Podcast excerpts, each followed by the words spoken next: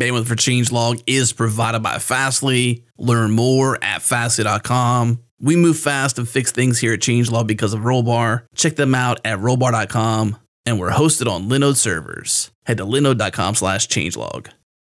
This episode is brought to you by DigitalOcean. They now have CPU optimized droplets with dedicated hyperthreads from best in class Intel CPUs for all your machine learning and batch processing needs. You can easily spin up their one click machine learning and AI application image. This gives you immediate access to Python 3, R, Jupyter Notebook, TensorFlow, Scikit, and PyTorch. Use our special link to get a $100 credit for DigitalOcean and try it today for free. Head to do.co slash changelog. Once again, do.co slash changelog.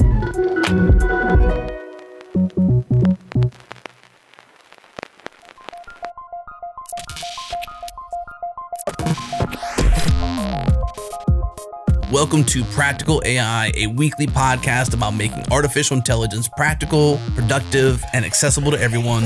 This is where conversations around AI, machine learning, and data science happen. Join the community and Slack with us around various topics of the show at changelog.com slash community. Follow us on Twitter, we're at Practical AI FM. And now onto the show. Cormac, thanks for uh, joining me here at O'Reilly AI. It's great to have the chance to talk to you. I know you just got out of your talk a little bit earlier. You talked about portability and performance in embedded deep learning. Can we have both? So I want to dig into that a little bit more later, but first I'd love to hear. I know you work and, and help lead the Movidius group at Intel, and I'd love for you to just kind of uh, let the audience know what Movidius is if they haven't heard about it, what you're doing, and what you're working on now. Yeah, hey, thanks, Daniel. And yeah, good to talk. I guess, yeah, my name is Cormac Brick. I lead kind of VPU architecture at, at Movidius as part of Intel. VPU for us is a kind of visual processing unit, and that's the, the kind of the key engine we have in our kind of product line. So yeah, I kind of lead that architecture. And at Movidius, we're very passionate about you know machine learning and computer vision at the edge. This is something we've been at for a long time, uh, going back you know kind of five six years, even before we were part of Intel, and we've had kind of multiple products now in the field. And yeah, we've learned a lot as of course you know as a result of all of that interaction with customers over the years. And yeah, the goal of you know the talk this morning was to was to really kind of reflect back some of that knowledge, as in what have we learned about you know tuning, tuning neural networks from for um, for embedded silicon, and then also tuning embedded silicon for neural networks, right? To kind of just reflect back what some of the realities are when you go to take a network uh, to the edge, uh, what's kind of really required to, to make that run really really well, right? And, yeah. Awesome, yeah. Um, so just to kind of dig into that a little bit deeper. Um, when you're talking about you know customers that are tuning neural networks for the edge on things like VPUs, which you mentioned, what are some of the kind of customer use cases around this and people that have found a lot of value in going down that road? Yeah, sure. So we uh, at Movidius, like we have customers uh, who are engaged heavily in things like. Uh, uh, digital security and kind of smart city type use cases where uh, really making more intelligent cameras. That's that's one big use case. We've also shipped a lot of product on drones. Uh, that's another use case, as well as a lot of things around you know robotics and smart devices and camera devices as well. So you know there's things like the Google Clips product that's on the market now that uses our kind of Myriad 2 silicon. Um, a lot of the DJI drones have used the Myriad 2 silicon as well, and, and they have things like uh, you can wave at the drone using your hands to control it and then put out your palm, and the, the drone can land in the palm of your hand. So, really, really compelling use cases that have been enabled through our silicon through the use of, I guess, both vision and AI kind of working hand in hand. Awesome, yeah. And um, just to kind of confirm that, I, I was actually at GopherCon last week, mm-hmm. and one of the keynotes, I think on the second day or something, they used a drone with a Myriad chip in it to do some facial recognition and all of that. It was, it was some cool stuff. So let's uh, kind of dive into a little bit more about what you talked about. Is there, in these types of use cases where you're wanting to run your neural network in a drone or in a camera or whatever it is, explain a little bit the tension between kind of portability and performance that we've seen in the past and the state of it now? Yeah, um, sure. So I guess what we've seen is a lot of, you know, if you go on arXiv or if you go to NIPS or ICLR or these sort of conferences or CVPR, like leading academic vision conferences, we'll kind of find there that people are there's a lot of work being done to kind of optimize neural networks for for things like kind of ImageNet or MS Coco or kind of academic data sets. And that's awesome in terms of pushing the envelope of the field and, you know, advancing the science and it's moving super fast, right? So then, you know, typically when embedded engineers will start off a problem, they've access to that sort of research and these sort of models, and then they kind of want to do something that's going to work for them and their device, right? And one of the things they would find is a lot of the models that are available out there were tuned on ImageNet, which is great at recognizing, you know, a thousand classes of images, you know, and it can differentiate one sort of whale from a different type of porpoise and this sort of stuff, right? Very, very fine grained classification Important on specific problems, tasks. Yeah. not so much in the real world, right? We, we have different problems to solve. So then in the real world, we may care about, hey, like my robot wants to be able to recognize, you know, 100 common objects found in the home, or with this sort of, um, in this security camera, we want to be able to recognize these different types of objects that are happening. Yeah, so different problems. And often those problems are simpler than the thousand class problem from ImageNet. So one of the things we are talking about this morning is using techniques like um, model pruning and sparsification to you know, if you're doing what we would call domain transfer, so you go from your thousand class problem, you know, let's say if you were taking ResNet 50, and you're now retraining that for your home robot, which wants to recognize 100 images, you'll find that you can get away with a much simpler network with less representational capacity to solve that 100 image problem than the one you started off in the 1000 image problem. So we were sharing some results and some techniques, uh, specifically around channel pruning, which is very, very powerful technique when you are doing domain transfer to a simpler problem domain, and also looking at techniques like sparsification, which is introducing more zeros into a neural network, because that's great in terms of um, on platforms that support you know memory compression of neural network models. It'll enable those models to run uh, much more faster in bandwidth limited device, devices, such as those typically found on the edge. Yeah. Awesome. So, in terms of like, let's say that I'm working on, um, you know, I'm working on one of these robotics problems or whatever it is, mm-hmm. and I'm, I'm using a neural network, and I want to pursue some of these methods to kind of prune it down or yep. or optimize it for that setting or for that architecture. What's kind of the process and the barriers that I would face as of now going into sure. that, and what's kind of the state of the usability of, of these tools yeah, and that sort of thing? That, that's a great question, because um, for sure we were presenting a lot of work this morning saying, hey, you know, we're able to take a network and, and do this sort of pruning and quantization and sparsification, and then go from 8 bit weights to 4 bit weights and this sort of stuff. But, you know, straight up today, pretty non trivial to repeat the results that we were kind of showing this morning, right? To bridge that gap, you know, working, we now work um, in Intel as part of the AI products group. As part of the Intel AI products group, there is an open source project called Distiller. It's one of the resources listed in my slides, I think on the final slide, and I believe they'll get posted to O'Reilly at some point. Yeah, we'll put them in the show links here as yeah. well. So yeah, there's a, a, link to something on GitHub called Distiller, and there one of the things we're doing is, you know, if you went back maybe kind of 12 months ago, you'd have found, oh, like this is an awesome quantization technique that somebody published. You know, some grad student kind of put this, you know, published a PyTorch fork or something with this, right? And then here's something else that was available in TensorFlow for quantization, and here is something else that was available in a different framework.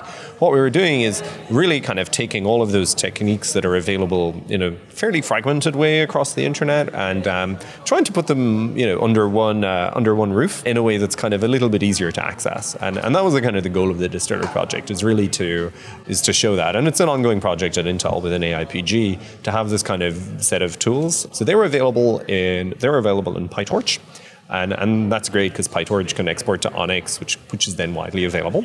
But um, in addition to the work we're doing, it's entirely appropriate, though, to give a shout out to the work the TensorFlow team are doing. So there's under TensorFlow Contrib, yeah, there's a bunch of useful tools there on both quantization and on pruning as well, right? And there's pretty strong ecosystem there, also showing a variety of techniques.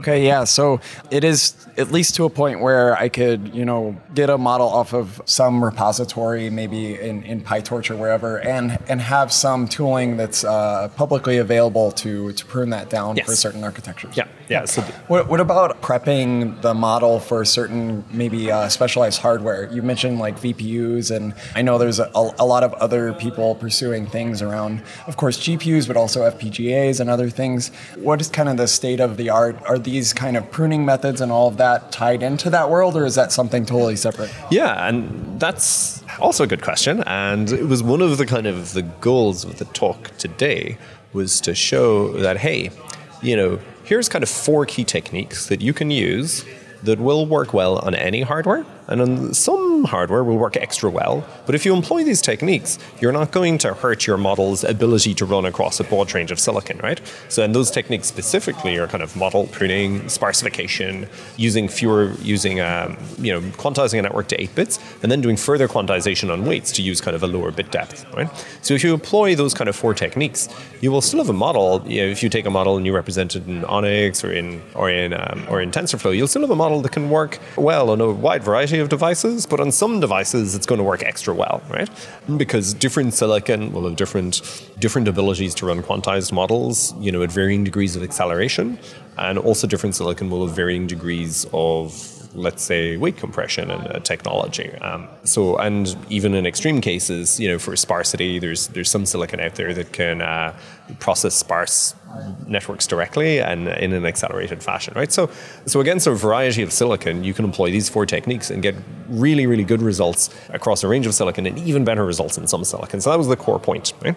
But to answer the second part of your question, when in the final slide, we're making the point as well that hey, if you if you set out to have a with a single network and you know the piece of silicon you're running on, absolutely, there's other techniques you can employ to really fit that piece of silicon as best as you can to really make this one network shine on this combination of this network and this silicon. And there's been some very interesting work published on that in the last couple of months, and it's a pretty pretty hot research topic now. Is is showing how to like using um, you may be familiar with kind of AutoML, right? So being able to use that type of techniques to kind of um, to refine a model or to learn a model that works really, really well on a particular version of silicon with these types of performance cliffs and trade-offs. Yeah, so it's a that's a pretty active area of, uh, of research that's pretty interesting. Awesome, awesome. And I know that uh, one of the things that I've appreciated as kind of like a, as I'm hacking on things at home is that mm-hmm. you know a lot of the stuff that you've come out with through Movidius makes it really easy to experiment with you know neural networks on on a lot of different types of devices yep. through like the uh, neural compute stick and other yep. things. I was wondering if you had any um, interesting stories or uh, customer experiences that, that you've heard about of, of people enabling new sorts of things with these devices. Yeah, we really enjoyed the experience of launching the, the first version of the Neural Compute Stick based on Myriad 2.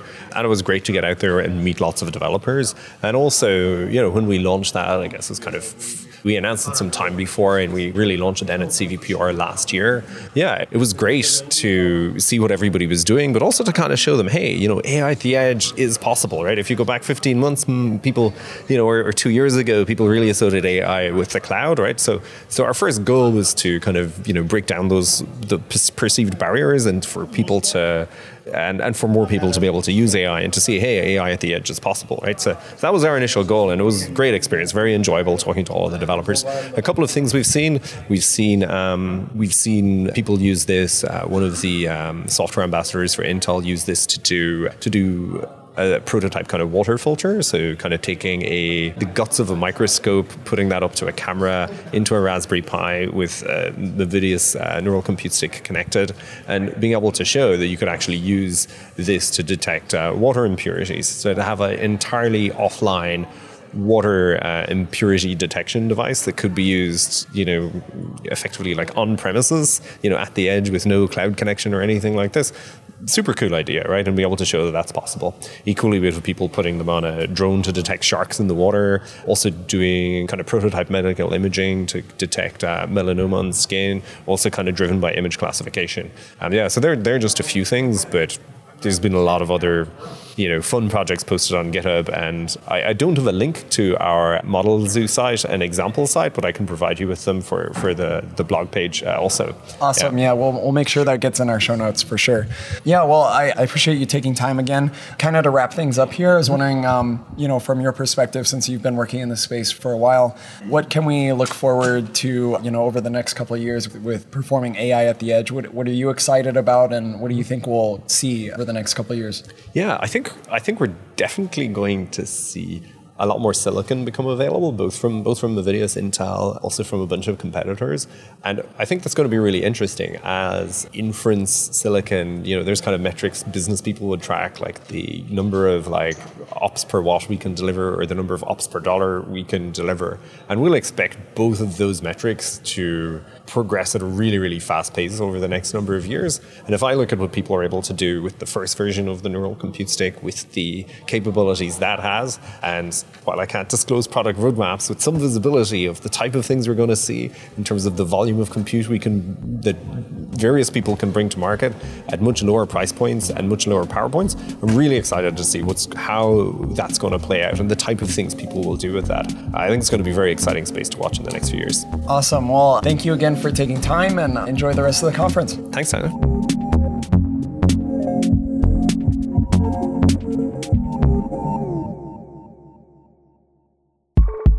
I'm Tim Smith, and my show Away from Keyboard explores the human side of creative work. You'll hear stories sometimes deeply personal about the triumphs and struggles of doing what you love jumping off into the abyss is kind of my skill.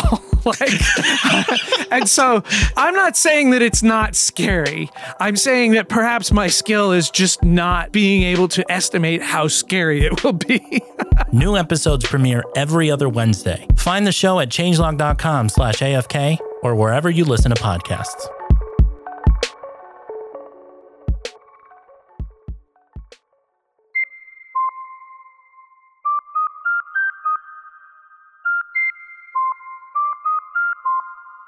Well, thanks for joining us, Mike. Uh, it's great to chat with you and meet you here at O'Reilly AI. I've heard about Michelangelo, this ML platform that you guys have developed at Uber, and uh, I'd love to hear a little bit more about it. But first, give us a little background of who you are, how you ended yeah, up definitely. where you are. Yeah, yeah, thanks. Happy to be here. Yeah, so I currently am the product lead for ML infrastructure at Uber, and that encompasses a lot of things. Most notably the Michelangelo platform. A little bit of background on me is um, I'm an electrical engineer by training, and I uh, out of school I worked at Google, and one of the kind of places I got my ML chops, so to speak, which is you know weird to say, is uh, I worked on the ads team at Google, specifically the ads auction group, and I was the product manager for all of the ML signals that go into the ads auction there. So these really like real time, high scale, super productionized ML systems that predict if you're going to click an ad and if you're going to, this ad's going to be relevant and stuff like that.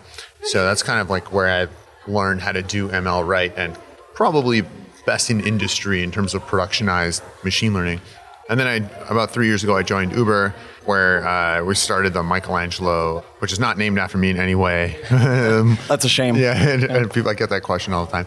Uh, we started the Michelangelo platform, which helps people. Um, which helps data scientists and engineers across the company build ML systems, kind of prototype, explore ML systems, build them, and then deploy them into production and uh, serve predictions at scale. Yeah, so why, if you're in a company that's trying to build up their AI presence within the company, why would they need a ML platform? Why isn't like Jupyter notebooks everywhere just fine for people? One of the things, so kind of like the state of Uber's ML stuff uh, about three years ago was that a lot of people were trying to do that, right? So there was a lot of people, you know, grad students learn how to build their ML models in their grad school classes and whatever, and they have their own ways to do it. Everybody has their own.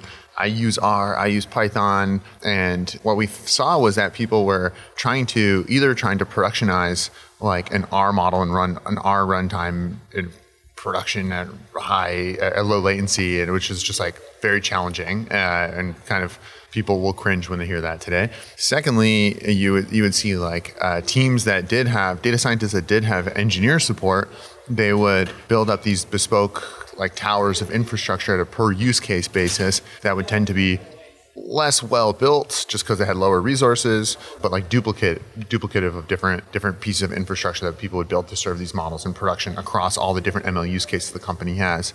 And then kind of the scariest is people just wouldn't get started at all because they wouldn't have a way to some people wouldn't wouldn't have a way to get their models into production. So, so we saw the opportunity to build a common platform to help people um, have a, a, unified way to build models and to uh, and this is the trickiest part put those same models that they prototyped on into production to make those predictions and along the way bring a lot of data science best practices, build into the system reproducibility, common analyses, and all of that kind of like versioning and all that kind of good stuff that is kind of like uh, these data science best practices that aren't yet really well established. You know, we, have a lot of really well established engin- software engineering best practices that everybody knows, CI/CD and you know version control and stuff like that.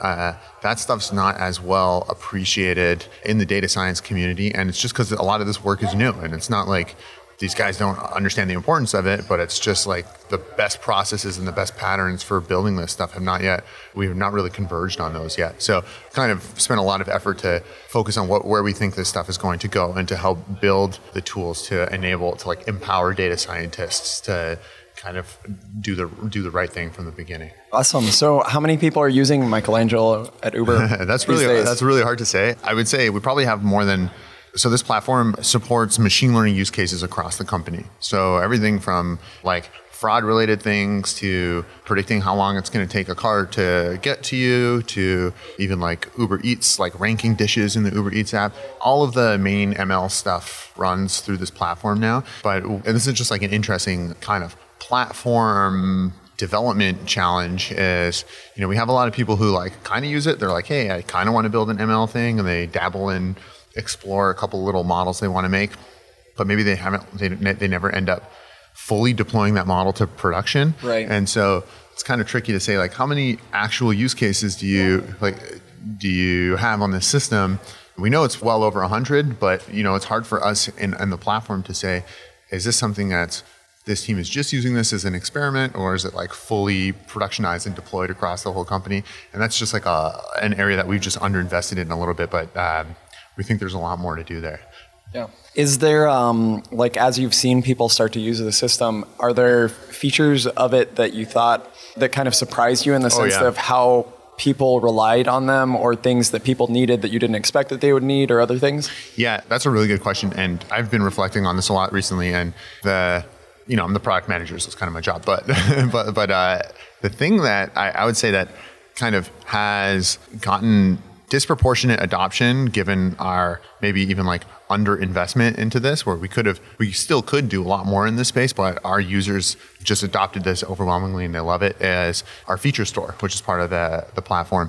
And what that allows so you know common problems for for managing features related for ml workflows are that you have to clean your data and transform your data and combine it all and also historically for into a training data set so you can train your model. But then once your model's created, how do you do all of those same transforms in the same way, the same pre-processing to that data in real time when you deploy your model? So there's kind of this like dual type of ETL that happens in different compute environments. That's really tricky and yeah, possibly on a variety of resources. Yeah. yeah, and I mean, we see a lot of like vendor solutions here, but I feel like we don't see anybody really tackling that kind of stuff. And I think it's partially because it's not sexy at all to work on that stuff, and also because it's just super hard to do properly. And we've provided uh, some nice ways for people to define their feature transforms to the platform, and then be confident that that those transforms will happen consistently across both computer environments, you know, real time and offline. But I think the other interesting thing is we saw uh, let's take the Uber Eats world, for example. They probably have more than 10 different models that they use to predict, to rank dishes and whatever they do. A lot of those models use the same kind of features. And before this feature store, data scientists didn't have any insight into, hey, other people that were working on similar problems, what kind of feature pipelines had they built? And then when this feature store came along, now when a data scientist wants to start a new model, they can just look look and see what features exist that are relevant for me. Let me just like start including or start off warm start my uh, model exploration process with the X features that are most relevant to this problem from the beginning. So there's a, there's a whole new element of collaboration, visibility, feature sharing that was previously not there. I really don't see much uh, solutions in that space in industry today either. So I think that's a really promising area. Cool. Yeah, I, look forward to hearing more about that, and yep. uh, definitely if you publish anything about that, we'll, we'll be uh, happy to post that on the show links here. Cool. Yeah. The other thing I was curious about, just from the fact that you know you mentioned before that the incentives for data scientists are kind of different and not always aligned with producing, you know, production ready models and all of those things. How do you how do you build up a team to build a ML platform where really you kind of need uh, software engineering experience to be able to build something that's production ready, but you need the knowledge and the expertise around machine learning to uh, be able to understand, you know, what to build. So you're it's going to be relevant to the people you're building it for. Yeah. So I think one of the nice things is that we've had a little bit of the leadership in our organization has been a relatively forward thinking to to be willing to fund an ML pla- the development of an ML platform much earlier than I think is common in industry, and that's allowed us to get it wrong a couple times before we got it right. But we, we feel like we really got it really right now, and there's like a tension between uh, data scientists want this nimbleness and flexibility throughout their exploration and prototyping stages. And and you know, if you think of any productionized system, it's super stable. And and so how, how do you kind of accomplish both of, both of those constraints? It's a challenge. And so what we some of the design philosophy that we're taking and we're you know this is always developing is we're trying to allow data scientists to work within our system using the tools that are most relevant for them. So We'd love for them to work in uh, Jupyter notebooks and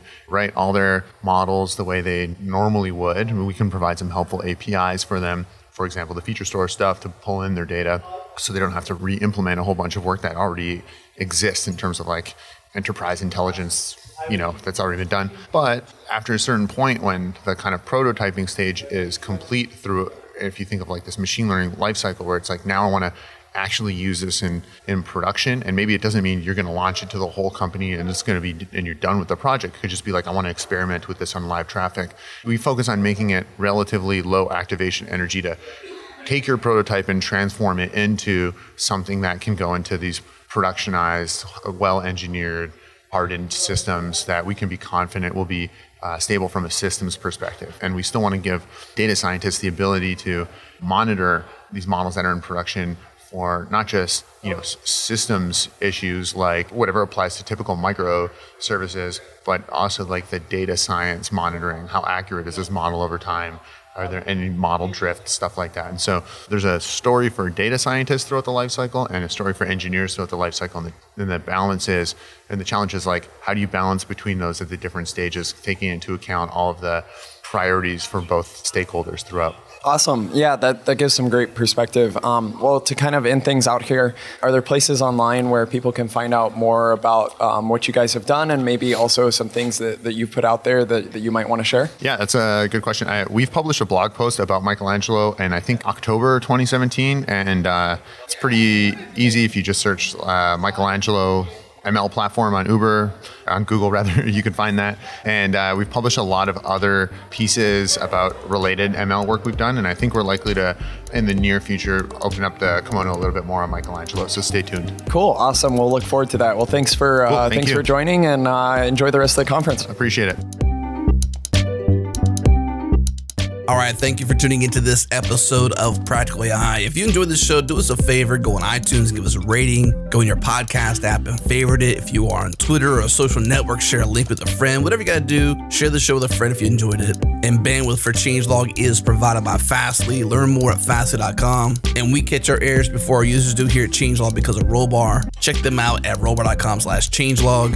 And we're hosted on Linode Cloud servers. Head to linode.com slash changelog. Check them out. Support this show. This episode is hosted by Daniel Whitenack and Chris Benson. Editing is done by Tim Smith. The music is by Breakmaster Cylinder. And you can find more shows just like this at changelog.com. When you go there, pop in your email address, get our weekly email keeping you up to date with the news and podcasts for developers in your inbox every single week. Thanks for tuning in. We'll see you next week.